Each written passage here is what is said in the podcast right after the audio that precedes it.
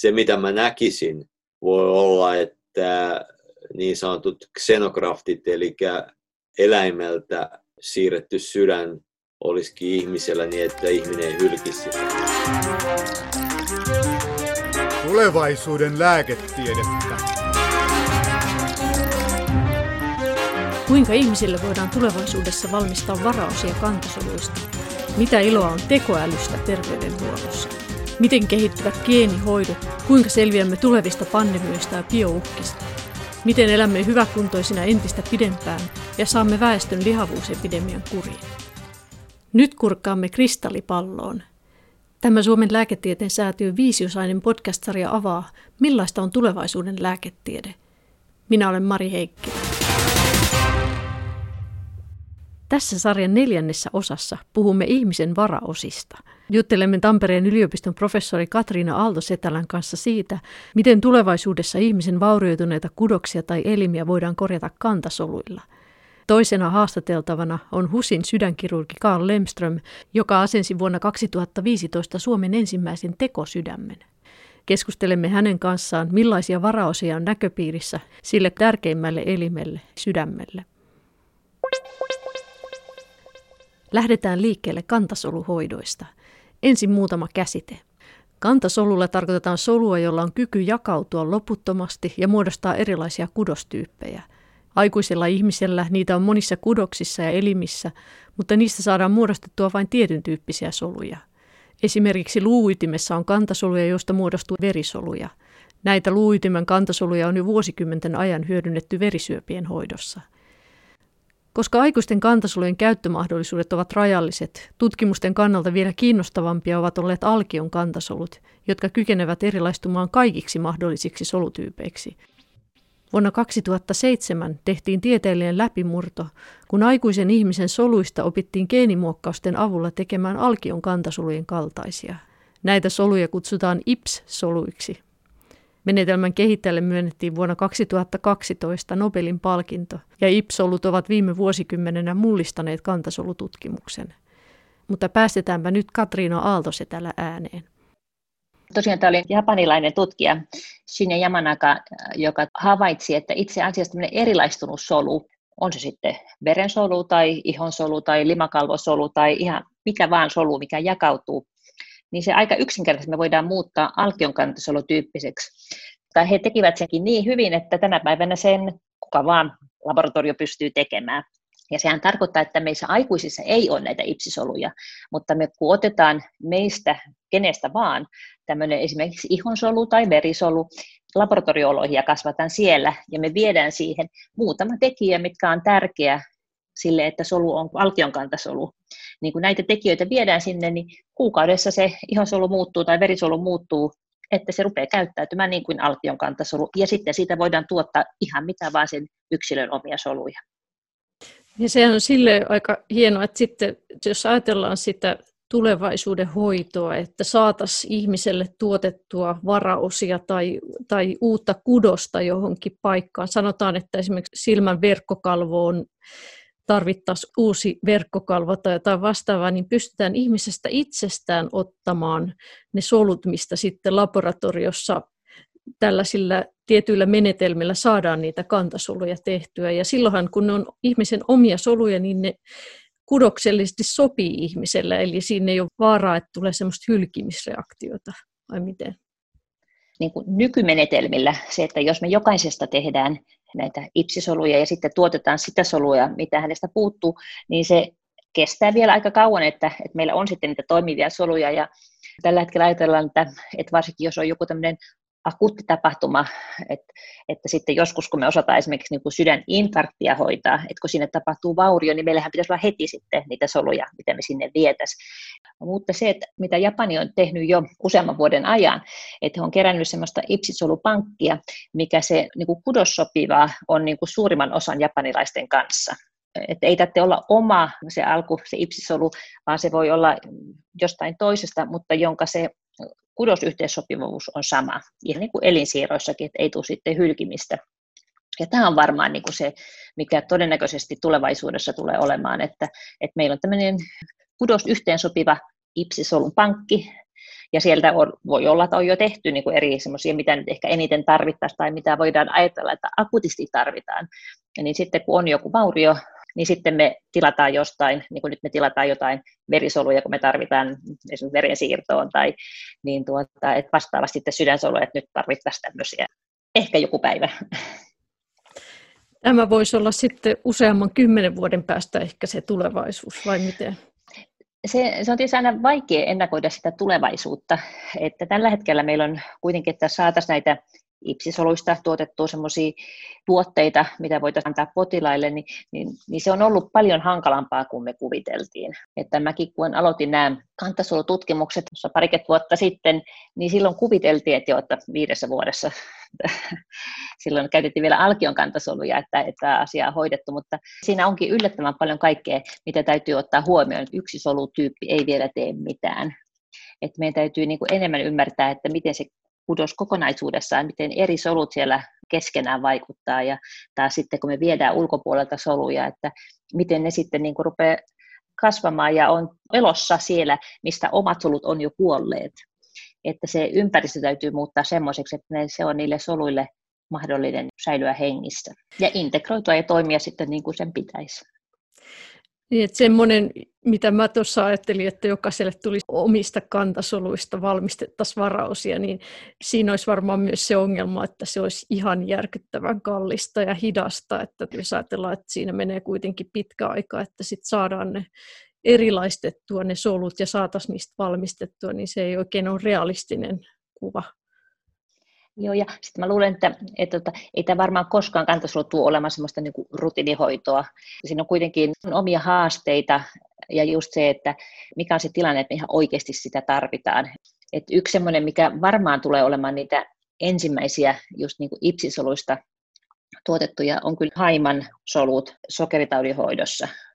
Että siihen satsataan ihan hirveästi ja se on periaatteessa yksinkertaista, mutta se ei ole ollut niin yksinkertaista, mutta, mutta se, että koska se on sitten realistista, niin nyt tuntuu, että siihen voi mennä kymmenenkin vuotta, mutta se voi olla, että joku tekee jonkun oleellisen havainnon. Ihan niin kuin Yamanaka teki tämän, että meillä on ipsisoluja, niin kaikki kuvittelevat, että ei se ole mahdollista. Ja sitten se oli vaan, itse asiassa heille meni pari vuotta, kun he sen, että kun joku keksii, niin sitten tiede menee niin kuin harppauksella eteenpäin että voikin olla jo viiden vuoden päästä meillä on, on haintaa soluja voidaan tuottaa, jotka tuottaa sitten insuliinia. Niin ja tässä on varmaan sekin, että, että jos ajatellaan sitä lääketieteen koko kentän kehitystä, niin mihinkä niitä kantasoluhoitoja kannattaa kehittää, koska sitten joissain tapauksissahan on mahdollista, että se kehitys meneekin siihen laitepuolelle että kehitetäänkin keinosydän sen sijaan, että sitten ruvettaisiin kokonaista sydäntä laboratoriossa kasvattamaan, mikä ei ehkä ole ikinä realististakaan. Niin toi haima-asia on varmaan semmoinen, koska siinä tarvitaan niin paljon semmoista sisäistä säätelyä. Elimistön pitää pystyä säätelemään sitä insuliinitasoa ja se on tosi herkkä asia, niin siinä varmaan ne solut on ihan lyömätön, vai miten?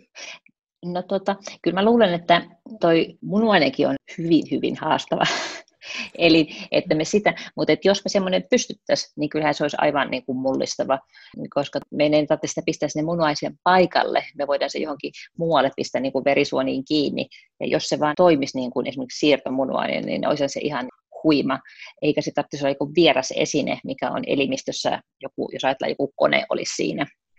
Ja onhan meillä tällä hetkellä niin kuin tietysti, jos on munuaiset ei toimi, niin dialyysihoidot, mutta se on aika raskasta potilaille. Ja sitten sydämestäkin se, että niitäkin tutkimuksia on jo tehty, että jos sitten sinne sydämeen viedäänkin, näitä on tehty eläimillä, niin semmoisia soluja, että jos se oma niin sanottu sinussolmuke, eli mistä se impulssi lähtee, on jotenkin ei toimi, niin sinne sydämeen viedäänkin sitten semmoisia soluja, mistä se impulssi lähtee. Ja sitten se sydän rupeakin tahdistumaan sitten niiden vietyjen solujen mukaan, ettei tarvitse niitä johtoja viedä, koska se on aina vieras esinekin ihmisessä, on aina vähän sinne ongelma, erityisesti jos joku vaikka infektio tulee, ja aina nämä voi mennä rikki nämä laitteet. Että olisi se sillä tavalla, että jos ei olisi mistään laitteesta riippuvainen. Kyllä tässä on niin periaatteessa huimat mahdollisuudet, mutta tiede vaan menee niin hirveän hitaasti eteenpäin, tai ainakin tuntuu sillä tavalla. Että varmaan sitten jos jälkeenpäin katsotaan, niin lopussa kauheilla harppauksilla meni niin kuin nyt on mennyt, että reilu kymmenen vuotta sitten ei meistä tiedetty ipsisoluista, ja nyt oikeastaan kaikki maailman laboratoriot, jotka tutkii kantasoluja, niin käyttää ipsisoluja. Että on se ollut aivan niin kuin mullistava. Toisaalta ei pidä unohtaa, että onhan sitä nyt jo tehty kaikenlaista kantasoluista. Esimerkiksi Tampereellakin siellä on tehty ihmisen sisällä kasvatettu hänelle uusi leukaluu. Kerrotko Joo. vähän siitä? Miten se meni? Ja sekin hän oli oikeastaan samoihin aikoihin, kun nämä ipsisolut keksittiin. Että samana vuonna niin Tampereella ensimmäisen kerran että potilalta itsestään just otettiin rasvakudosta ja sitten niistä ruvettiin erilaista niin kuin luusoluja ja sitten ne pantiin tiettyjen biomateriaalin kanssa sitten sinne lihaksen sisälle. Ne rupes, ihminen itse rupesi tekemään sitä luukudosta ja sitten kun se nähtiin, että se on luutunutta kudosta siellä se, mitä oli sen materiaalin sisällä, niin se otettiin pois ja sitten pantiin se siihen leukaluun kohdalle. Suomessa yli 20 potilasta on saanut omista rasvan kantasoluista kasvatettua luuta, kuten uuden leukaluun vaurioituneen tilalle. Käytännössä ensin tehdään muotti, johon rasvan kantasolut pistetään kasvamaan. Tämän jälkeen se siirretään kehittymään esimerkiksi potilaan vatsalihaksen sisälle – sen jälkeen kun luutuminen on tapahtunut, uusi leukaluu voidaan siirtää paikoilleen. Ihan helppo tämä prosessi ei ole. Katriina Aaltosetälä kertoo. Kyllä nämä on aika haastavia, että tämmöiset ei koskaan tule olemaan jokaisen potilaan hoitoa. Ja tosiaan kyllä siinäkin on niin edelleenkin haasteita, mutta että ne on just luuta kun tehdään, niin se on näistä aikuisen kantasoluista, mitkä on niin sanottuja turvallisia. Että ei ainakaan katsota, että siinä olisi sellaista niin riskiä, että siitä tulisi pahanlaatuinen kasvain sitten. Se on sellainen yksi iso kysymys, että toiveena olisi, että löytyisi näihin hermostosairauksiin jotain apua niistä kantasoluista. Missä vaiheessa tämmöiset tutkimukset on?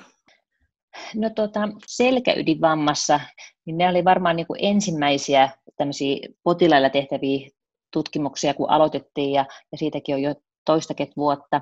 Mutta ensinnäkin se oli, tietysti kun se oli ensimmäinen tämmöisellä, ne oli Alkion kantasoluja silloin, niin se byrokratia oli niin hirvittävän iso, että se firma sitten jossain vaiheessa ilmoitti, että he lopettaa koko jutun, että ei enää jatka. Kyllä näitä tutkimuksia on käynnissä, mutta hermostokin on niin hirveän monimutkainen, että se ei auta, että me sinne yhtä solua vietäisiin yhden tyyppistä solua, että siellä on niin paljon erilaisia soluja ja niin sanotut toiminnalliset hermosolut, ne tarvitsee niin paljon eri tukikudoksia siellä, jotta ne pystyisivät toimimaan ja säilyisivät hengissä siellä. Ja vaikka me tiedettiin aikaisemmin niin kuin hermoston, minkä näköistä se, ne solut siellä on, mutta mä luulen, että, että ennen näitä kantasoluja me ei kuitenkaan ymmärretty, miten monimutkainen systeemi se on. Että kyllä siihen maailmalla paljon satsataan, mutta kyllä se vielä hetken kestää ennen kuin meillä on. Ja tietysti esimerkiksi joku Alzheimerin tauti, missä olisi ihan hyvä, kun tulisi joku hoito, mutta kun emme oikeastaan siinä edes ymmärretä, mikä siinä on vikana. Että se on, missä nämä kantasolut on ollut tärkeitä ja hirveän hyödyllisiä, että me ymmärretään edes sairauksien sitä oikeasti, mitä siellä tapahtuu, tai mitä muuta vaikutuksia silloin, jos joku solutyyppi vaurioituu. Et paljon semmoista ihan perustutkimusta taudeista niin kuin me opitaan näitä kantasoluja käyttämällä. Ja se on tällä hetkellä ehkä se nyt se isoin hyöty.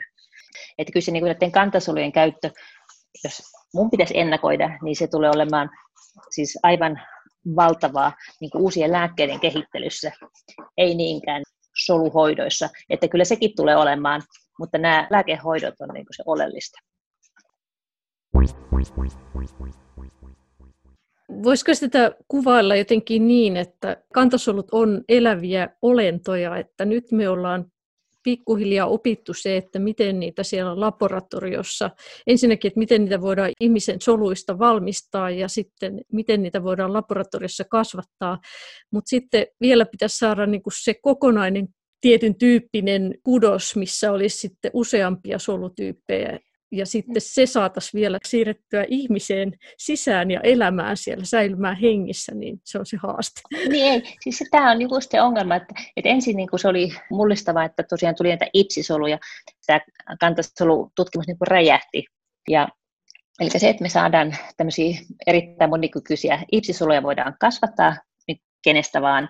Ja nyt me voidaan tuottaa niistä hyvin paljon erilaisia soluja, niin kuin yhtä solua, kun me halutaan. Mutta kun kudos ei ole vain sitä yhtä solua, niin nyt me voidaan sitten tuottaa erilaisia soluja ja sekoittaa niitä keskenään ja yrittää tehdä sinne verisuonia ja yrittää tehdä hermotusta ja yrittää sitten erilaisia biomateriaaleja, mikä on sitä tukikudosta, ja sitten ne olosuhteet, että, ja just ne eri solut, niin tämä on hyvin haastava. Mutta nyt meillä alkaa olla ne palikat, että millä me voidaan sitä tutkia, ja sitten mä luulen, että se ei kuitenkaan tule olemaan sitten niin iso, että jos me saadaan tämä kudos toimii oikein laboratoriooloissa siirrettyä sinne ihmiseen. Et kun esimerkiksi joku haima ja munuainen tai maksaa tietysti sillä tavalla niin kuin helppoja esimerkkejä, että ei niiden tarvitse olla siellä oikealla paikalla. Niin kuin haima erityisesti on just hyvä esimerkki siitä, että se voi olla periaatteessa missä vaan, missä, mikä aistii niin kuin elimistön sitä sokeripitoisuutta ja sitten tuottaa insuliinia sillä sopivasti, että, että se veren sokeripitoisuus säilyy oikeana. Maksa ehkä ei ole niin yksinkertainen, koska se on kuitenkin kaikki suolistosta, mikä imeytyy, niin sen täytyisi periaatteessa mennä maksan kautta ensin. Että jossain siellä päin sen kuitenkin pitäisi olla. Mutta haimaan paras esimerkki ja sokeritauti on niin yleinen ja tämä ykköstyypin, eli silloin kun haima ei tuota lainkaan insuliinia, niin se on iso ongelma ja lapsilla – erityisesti, että jos ei tarvitsisi pistää lainkaan, että siellä olisi tämmöinen kantasolupohjainen haima, joka toimii normaalisti, niin olisi se aivan mullistavaa. Ja kyllä siihen satsataankin tänä päivänä, mutta ei sekään ole ollut niin yksinkertaista. mutta se on varmaan semmoinen kyllä, mikä ehkä näistä sisäelimistä niin kuin varmaan ensimmäinen, joka tulee olemaan. No jos ajatellaan, että haimo on näistä sisäelimistä ensimmäinen, niin mitä muuta sitten voisi ajatella? Tampereella on kehitetty esimerkiksi Heli Scottmanin ryhmässä tätä 3D-tulostettua sarveiskalvon kaltaista kudosta. Eli onko sitten nämä silmäsovellukset se, miten sä näkisit, jos kristallipallo on nyt pakko vilkaista, niin mitkä on ne niin kuin todennäköisemmät tulevaisuuden Joo. sovellukset? Joo. Siis silmä on niin kuin siinä mielessä hyvä kohde, että näissä ipsipohjaisissa, erittäin monikykyisissä soluissa on aina se riski, että sit sinne jääkin niitä kantesoluja ja sitten ne rupeekin siellä hallitsemattomasti jakautumaan ja tulee joko hyvälaatuinen teratooma tai pahalaatuinen kasvain. Niin se on kuitenkin silmään tuossa niin sarveiskalvoke, että jos siinä rupeaa tulemaan jotain tämmöistä ylimääräistä kasvua, niin sehän voidaan poistaa. Ja nykyään tehdään näitä sarveiskalvon siirtoja niin kuin vainajalta, että se ei ole se ainoa vaihtoehto noin mutta niistä on pulaa.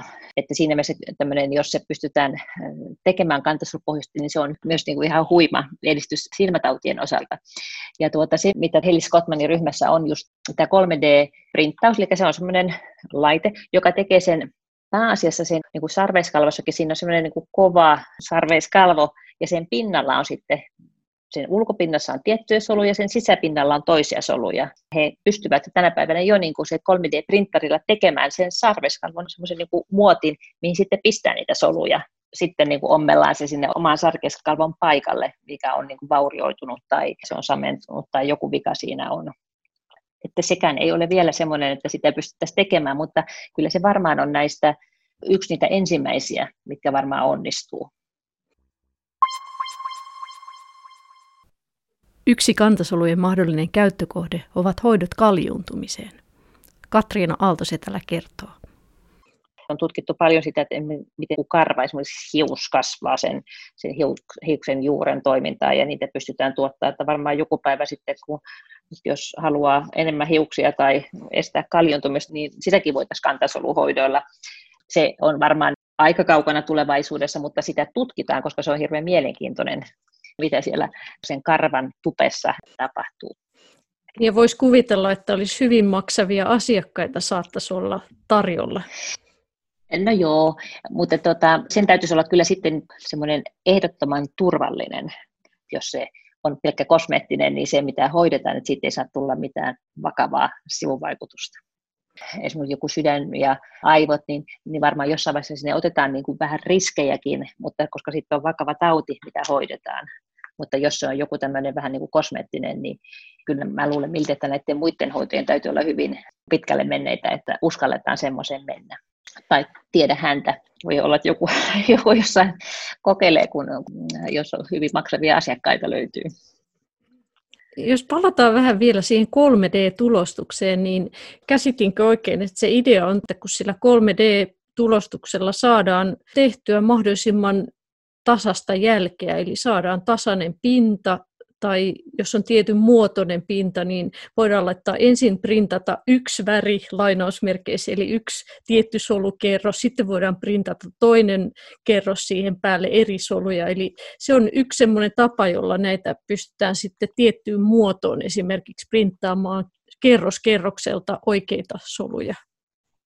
Ja sitten oikeita materiaalia sinne väliin, että niin kuin tukikodokseksi, että 3D-printtarillahan tänä päivänä me pystytään tekemään mitä vaan kolmeulotteista rakennelmaa, niin tässä sitten ihan vastaavasti, mutta sitten siellä on ne solut mukana, että se on sillä tavalla tietysti hankalampaa ja haastavampaa, koska soluja pitäisi säilyä elävinä sen printtauksen aikana. Ja jotkut solutyypit on herkempiä kuin toiset sille, mutta, mutta yllättävän hyvin nämä kaikki oikeastaan, mitä mekin on kokeiltu sydänsoluja tai maksasoluja, niin, niin kyllä ne siitä printtauksesta niin elävinä säilyy. Mutta kyllä siinäkin vielä haasteita tänä päivänä, että ensinnäkin on aika pientä, mitä siitä tulee. Sarveskalvo varmaan niin sitä miltei isointa, niin kyllä tällä hetkellä tämä 3D-printtaus on just erinomainen siihen, että, että me voidaan tehdä jonkun kudoksen, se 3D-muotti, ja sitten sitä pientä 3D-kudosta niin kasvattaa solvilemissä ja just laittaa eri solutyyppejä ja stimuloida ja ympäristöä muuttaa ja laittaa virtausta ja ei-virtausta, niin, niin siinä se tulee olemaan todella merkittävä. Professori Katriina Aaltosetälä on tutkinut kantasoluhoitoja jo vuosikymmeniä. Hän on kardiologi ja tutkimusryhmineen erityisen kiinnostunut perinnöllisistä sydänsairauksista. Nyt kun meillä on tämä IPSI-tekniikka, niin ja kun niitä IPSisoluja voidaan tuottaa kenestä vaan, niin näistä potilaista, jolla on perinnöllinen sydänsairaus, niin me ruvettiin silloin heti 2009 tuottamaan näitä ipsisolulinjoja. Ja meillä on nyt tällä hetkellä hyvin kattava ipsisolupankki, jossa pääasiassa on näytteitä potilaista, joilla on joku perinnöllinen sydänsairaus, niin me on sitten pystytty tutkimaan, että kun me on sitten sen potilaan aluksi ihosolusta, nykyään verisolusta tehdään ipsisoluja ja niistä tehdään hänen sydänsolujaan, niin me voidaan nähdä, että miten ne oikeasti poikkeaa se toiminta, mitä muuta siellä tapahtuu, kun se joku tietyn geenivirhe, niin minkä se saa aikaiseksi siinä sydänsolussa, joka aiheuttaa sitten sen sairauden potilaalle. Sitten ollaan testattu erilaisia lääkeaineita olemassa olevia tai jotain kehityksen alla olevia molekyylejä, että millä tavalla ne vaikuttaa näihin sydänsoluihin, millä on joku tietty mutaatio. Mutta että nyt sitten vähän on siirrytty tämmöisiin niin, niin sanottuihin yleisempiin sydänsairauksiin, että esimerkiksi just niin kuin hapen puute, että mitä siellä ihan oikeasti siellä ihmisen sydämessä tapahtuu, kun happipitoisuus laskee, millä tavalla sydän yrittää kompensoida sitten sitä ja, ja miten me voitaisiin siihen vaikuttaa, että se kestäisi paremmin sitä ja sitten kuitenkin toipuisi sieltä nopeasti. Eli voiko ajatella, että se, että jokaisesta meistä ihmisestä saadaan kantasoluja tehtyä, joita voidaan sitten laboratoriossa testata, niin niistä saadaan vähän niin kuin semmoinen henkilökohtainen koeeläimen tyyppinen, joita pystytään paljon paremmin testaamaan, koska ne on niitä oikean tyyppisiä soluja, niin eläinkokeissahan se on aina se ongelma, että hiiren sydänsolut toimii vähän eri lailla kuin ihmisen solut, mutta nyt jos pystytään suoraan sen sairastuneen ihmisen soluja tutkimaan, niin se on tarkempaa se tutkimus. Joo. Hiiri on ollut malli hyvin monissa sairauksissa ja kuitenkin se on jo opittu, että hiiri mallintaa ihmistä hirveän huonosti. Et esimerkiksi hiirelle on hirveästi dementialääkkeitä olemassa, mutta ne ei toimi ihmiselle. Että se on se ongelma. Mutta tota, just näissä sydänsairauksissa, että kun niin kuin perinteisesti, että jos kokeillaan uusia lääkkeitä, niin sehän niin kokeillaan sitten potilaalle, että auttaako vai eikö auta. Niin mä koen, että tulevaisuudessa kyllä, että ei tarvitse potilasta altistaa, koska monesti jolla perinnöllinen sydänsairaus, niin on alttiimpia lääkkeiden sivuvaikutuksia, heille voi tulla ihan vakaviakin rytmihäiriöitä, niin nyt me voitaisiin katsoa niin kuin solutasolla, että mikä hänelle olisi sitten se paras tai joku lääkekombinaatio tai kehittää ihan uusia lääkkeitä, että ei tarvitse potilasta itseään altistaa. Ja sitten toinen on se aina, että kun meillä on joku sairaus, jos on joku tietty mutaatio, ja kun me sitä tutkitaan tarkemmin, niin sitten me opitaan laajemmin sitä, että tämmöinen yksi geenivirhe saa tämmöisen aikaiseksi, niin me ymmärretään se niin kuin kokonaisuutta paremmin, että minkä takia joku muutos vaikuttaa niin moneen eri asiaan. Niin tästä me opitaan paljon sitä sydämen normaalia toimintaakin.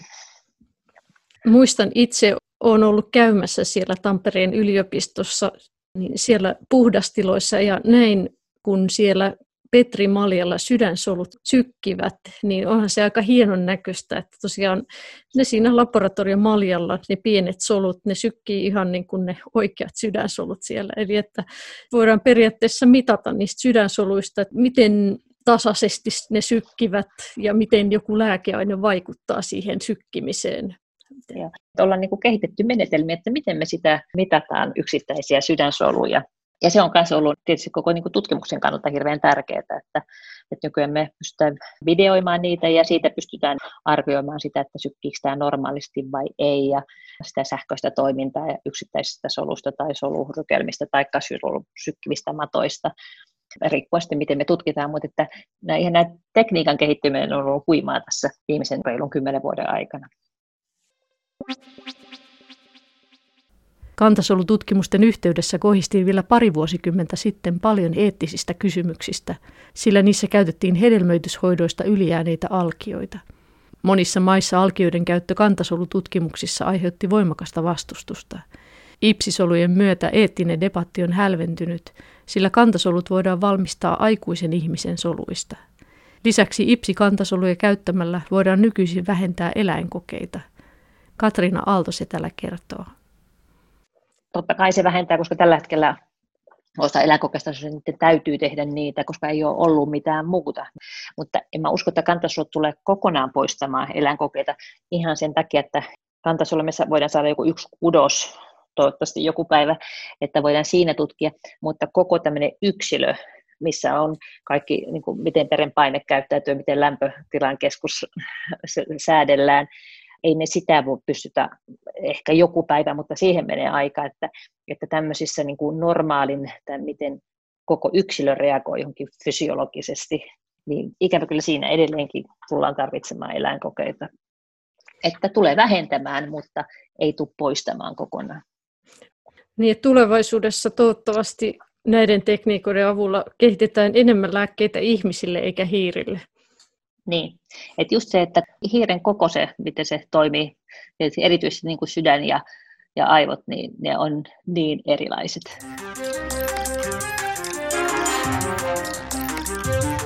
Nyt siirrymme kantasoluhoidoista toisenlaisiin ihmisen varausiin, teknisiin laitteisiin.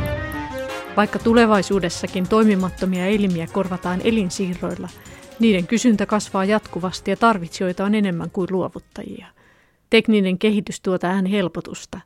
Jo nykyisin, jos munuainen ei toimi, voidaan veri puhdistaa dialyysilaitteen avulla, tai jos haima ei toimi ja tuota insuliinia, avuksi voidaan ottaa insuliinipumppu. Mutta seuraavaksi keskustelemme siitä kaikkein isoimmasta haasteesta, sydämestä. Jos se lakkaa toimimasta, henki lähtee välittömästi – Saamme langan päähän sydänkirurgi Karl Lemströmin, joka asensi keväällä 2015 Suomessa ensimmäiselle potilaalle tekosydämen tai keinosydämen, molempia nimityksiä käytetään. Hän on tehnyt viime vuosina valtaosan suomalaisista sydänsiirroista ja kertoo nyt omia näkemyksiään siitä, millaisia hoitoja on tulevaisuudessa luvassa.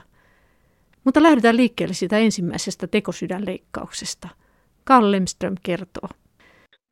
Kyseessähän oli potilas, jolle ei ollut muita hoitovaihtoehtoja tarjolla ja hänelle me ei onnistuttu saamaan edes pohjoismaisen hätähaun kautta sydänsiirrännäistä.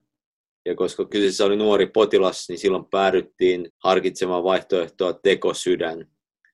Ja potilaalle asetettiin tämmöinen tekosydän, jota on maailmalla käytössä tällä hetkellä ainoastaan yhtä mallia, käytännössä potilaan sydän poistetaan kokonaan ja sieltä jätetään pienet osat eteistä ja sitten tämmöinen hyvin robusti paineilmalla toimiva laite asetetaan potilaan sinne sydämen tilalle, jossa on mekaanisia läppiä, mekaanisia osia ja tuottaa erittäin hyvän verenkierron pumppauskyvyn. Ja tämä leikkaus meni ongelmitta, potilas toipuu erittäin hyvin mutta tähän tekosydämeen liittyy sellainen, että tästähän tulee niin kuin rintakehän seinämästä läpi, tulee tämmöinen paineilmaletku, ja tämä paineilmaletku menee semmoiseen pumppuun, joka on potilaan ulkopuolella tämmöisessä, se voi olla kantokassi, se on kohtuullisen painava, ja se pitää aikamoista bassotyyppistä meteliä.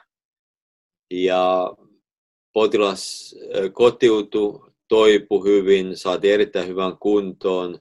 Ongelmahan tässä on semmoinen, että tämmöisen, jos tämä tekosydän pysähtyy, jos siihen tulee toimintahäiriö tai muuta, niin potilas ei kykene itse sitä vaihtamaan, vaan potilaan kanssa pitää 24 tuntia olla joku.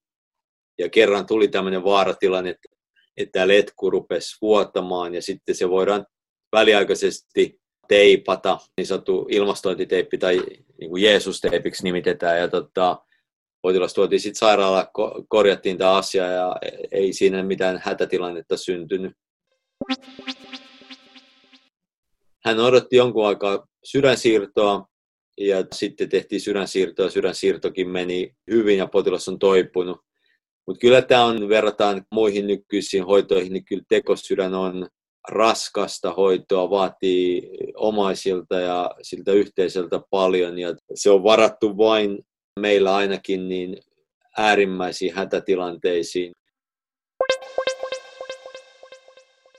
Jos ajattelee sitä tekosydäntä, mikä nyt on käytössä, niin näyttääkö se tavalliselta sydämeltä? Ei tietenkään voi näyttää, kun se on muovista tai hiilikuidusta tai jostain tehty, mutta että onko samalla lailla kammiot ja nämä? Siinä on samanlaiset rakenteet ja, ja sen takia siinä on ne läpätkin, mutta ei se millään näytä sydämeltä. Veri kiertää samanlaisessa järjestyksessä tekosydämen sisällä, kun se kiertää ihmisenkin sydämessä ja menee niin kuin oikean lokeroiden läpi keuhkoihin ja sitten keuhkojen läpi vasemmalta vasempiin lokeroihin ja sieltä sitten ihmisen verenkiertoon. Verrattuna näihin apupumppuihin, mitä paljon käytetään nykyään, niin tekosydämellä pystytään tuottamaan erittäin suuri pumppauskyky potilaallahan ei ole silloin niin kuin EKG, tämä ei ole sähkökäyrää, kun ei ole lihasta, joka siellä supistuu ja lähettäisi tätä sähköistä aktiviteettia. Ja tässä ongelma on se, että kun se on vierasta materiaalia, niin siihen kehittyy erittäin paljon kiinnikkeitä ympärille.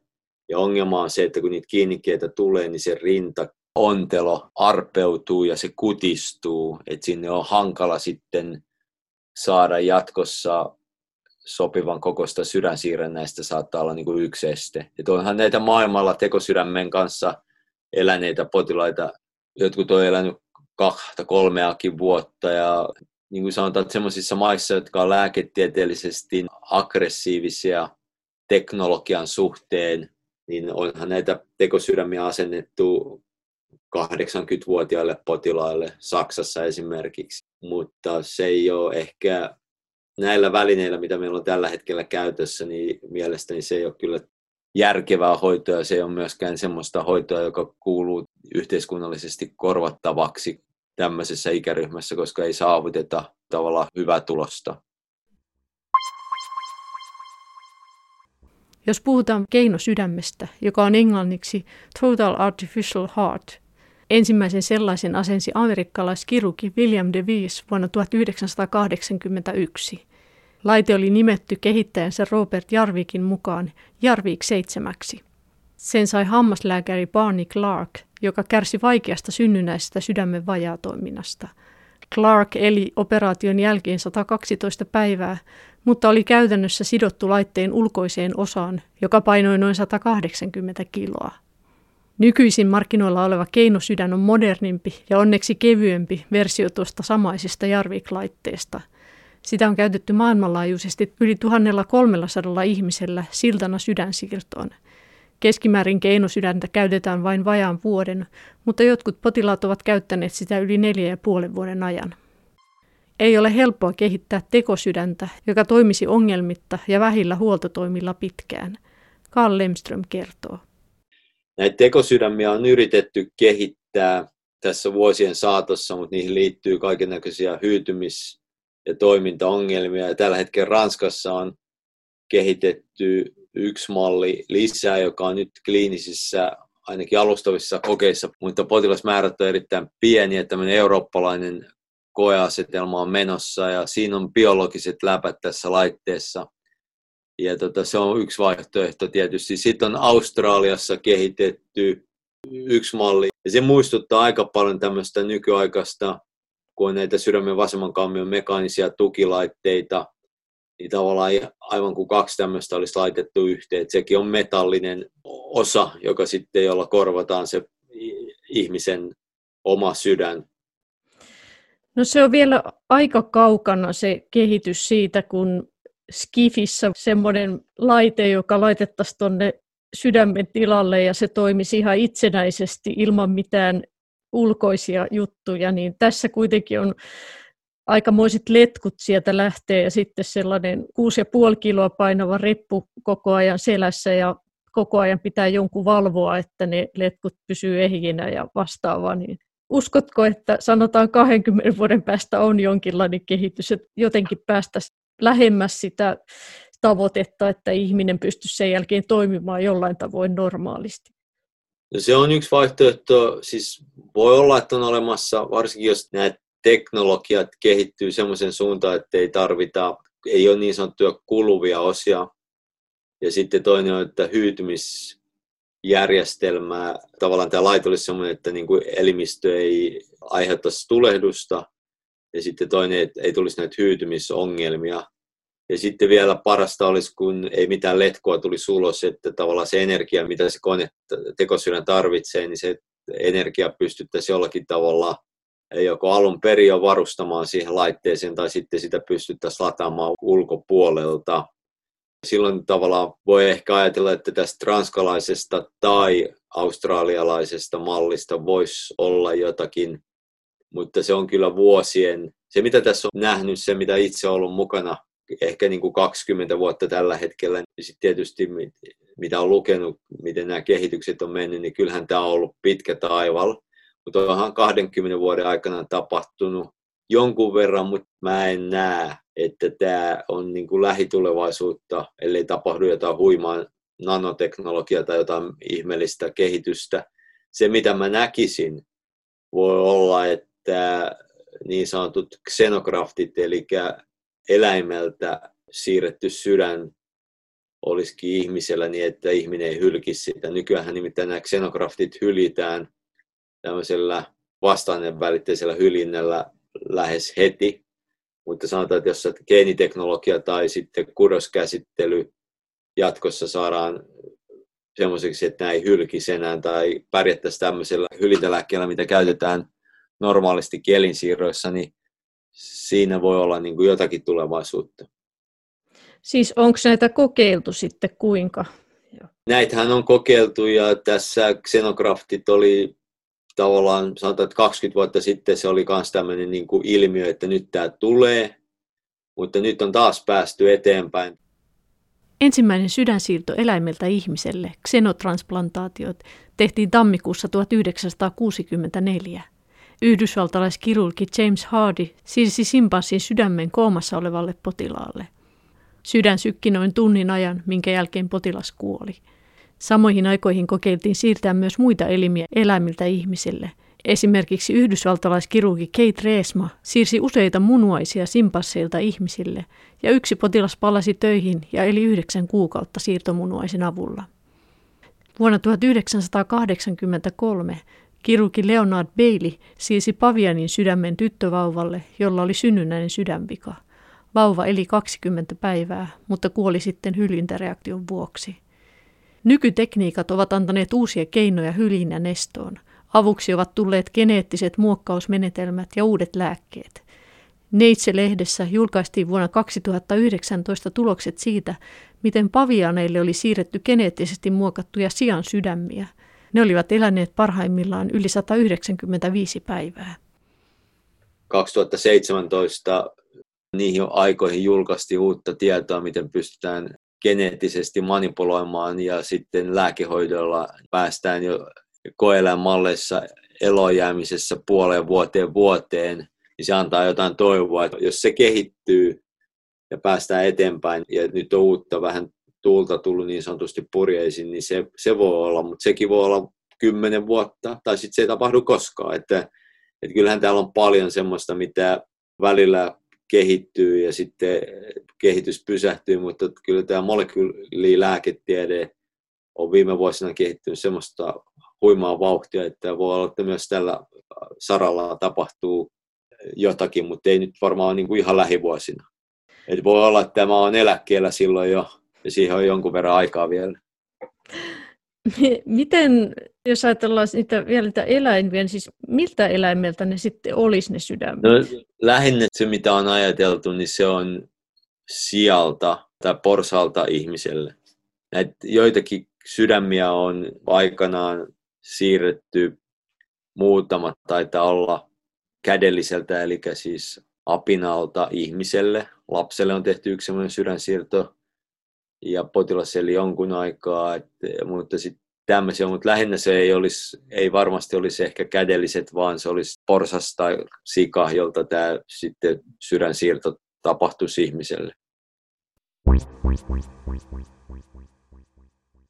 Tekosydämellä tai sydänsiirrossa ihmisen sydän korvataan kokonaan uudella. Monesti nykyisin kuitenkin voidaan pärjätä mekaanisilla tukihoidoilla, jossa ihmisen omaa sydäntä autetaan laitteen avulla toimimaan paremmin. Kansankielellä puhutaan apupumpuista. Esimerkiksi vasemman kammion mekaaninen tukilaite ottaa vasemmasta kammiosta verta ja kuljettaa sen proteesia pitkin nousevaan aorttaan ja hoitaa sydämen vasemman kammion toiminnan. Oma sydän on siis edelleen käynnissä ja tekee osan hommasta.